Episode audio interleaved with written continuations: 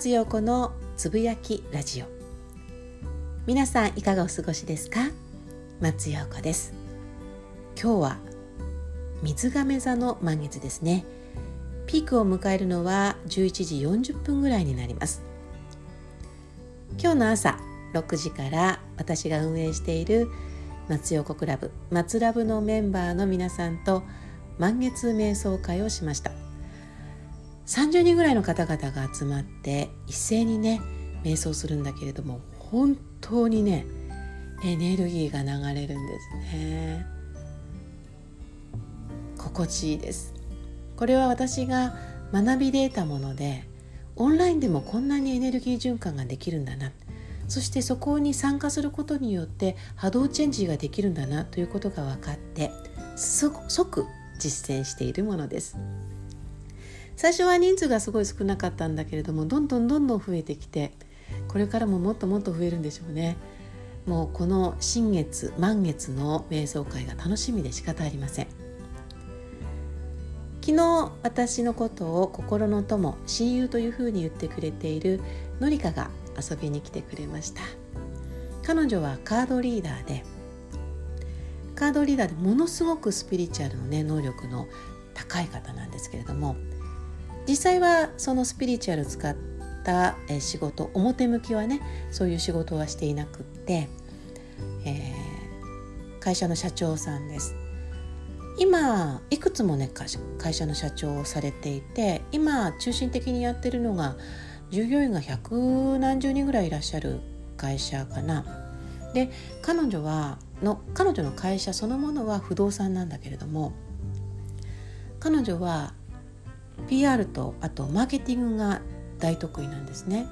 その PR とマーケティングに使っているのが彼女のスピリチュアル能力なんです。特にこの人はこういう仕事に向いているとかこういう方向性でいくといいっていうのが瞬時に見えるんですねだからやっぱりその彼女自身は他のこともやりたいんだけれども一緒にタグしている会社のね、えーと、もう一人一緒にお仕事されている方がいらっしゃるんですけれどもその方がのりかと一緒に仕事をすることによって会社がどんどんどんどんこう拡大していくということを知ってるのでずっと一緒にお仕事をしているらしいです。昨日初めて伺いました。なんか彼女と、えー、逗子でね満月の前日本当にまん丸なお月様を見ながらずっと話をしてたんですけれども彼女は私のところに来る前に鎌倉の山に行ってたらしく龍神様がいっぱいいたと。あの龍が見えるんですよね。でそういうことを見えることをお仕事にしている方もいるけれども彼女はもう至って普通に見えるのでなのでなんで見えないのかがわからないという言い方をしてました。実際このスピリチュアル能力っていうのは誰もが持ってます。私はだいぶその何て言うんだろう特に秀でたものっていうものを持っていないので、えっと、ハワイの先生に言わせるとちょっと一つ持ってるらしいんだけれども私の中でそれがわからないので今はただただ、えー、スピリチュアルの力を増すための学びをずっとずっとしています。ただしていく中で分かったのが誰もが持っているこれはこの世の中この情報が溢れていたりとかあと特に日本は日本の教育上ね教育が悪いと言ってるわけじゃないんだけれどももうそうやってプログラミングされているその教育の中でおのずとそのスピリチュアルという部分が、えー、外されていくなくされていくというような状態なんですね。だからこそハワイから帰ってきてすぐにパンとひらめいたドルフィーリング。もうノリカもものすごく絶賛してくれました。このドルフィーリングというのは私がもう一つ運営しているオンラインサロンのスピリチュアル能力を開花するオンラインサロンなんですがここもまたどんどんどんどん広がっていく気がします。皆さんのねあの感覚がどんどん研ぎ澄まされているのが文字でわかるんですね。本当になんか自分で作っていて自画自賛ですけれども本当に素敵なオンラインサロンを作ってるなというふうに思います。さて今日はこれから、えー、私の逗子サロンで電磁波講座があります。電磁波って聞くとだいぶその電磁波っていうね言葉が浸透してきているので情報として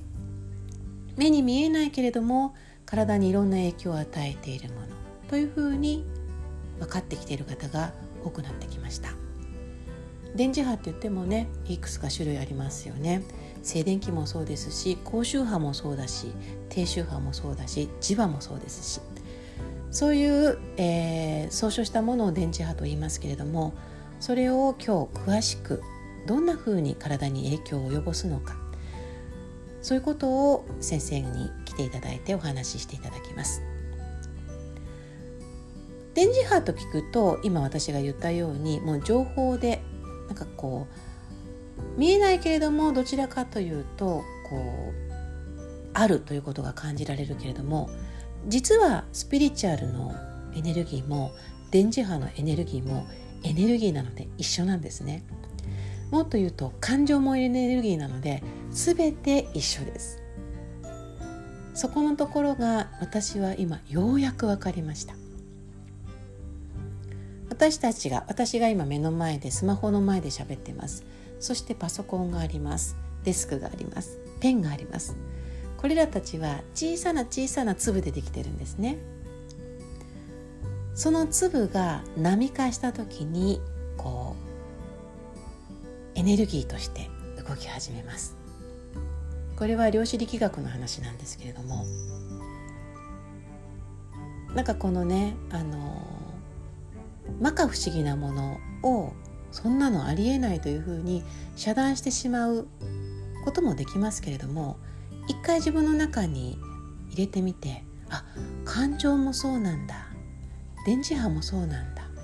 あとはスピリチュアルのね霊とか魂そういうのもそうなんだということを感じるとなんかなんかもっと知らない世界が広がって自分が豊かになるそんな気がします。皆さんはいかがでしょうか？今日も最後までお聴きいただきありがとうございました。松陽子でした。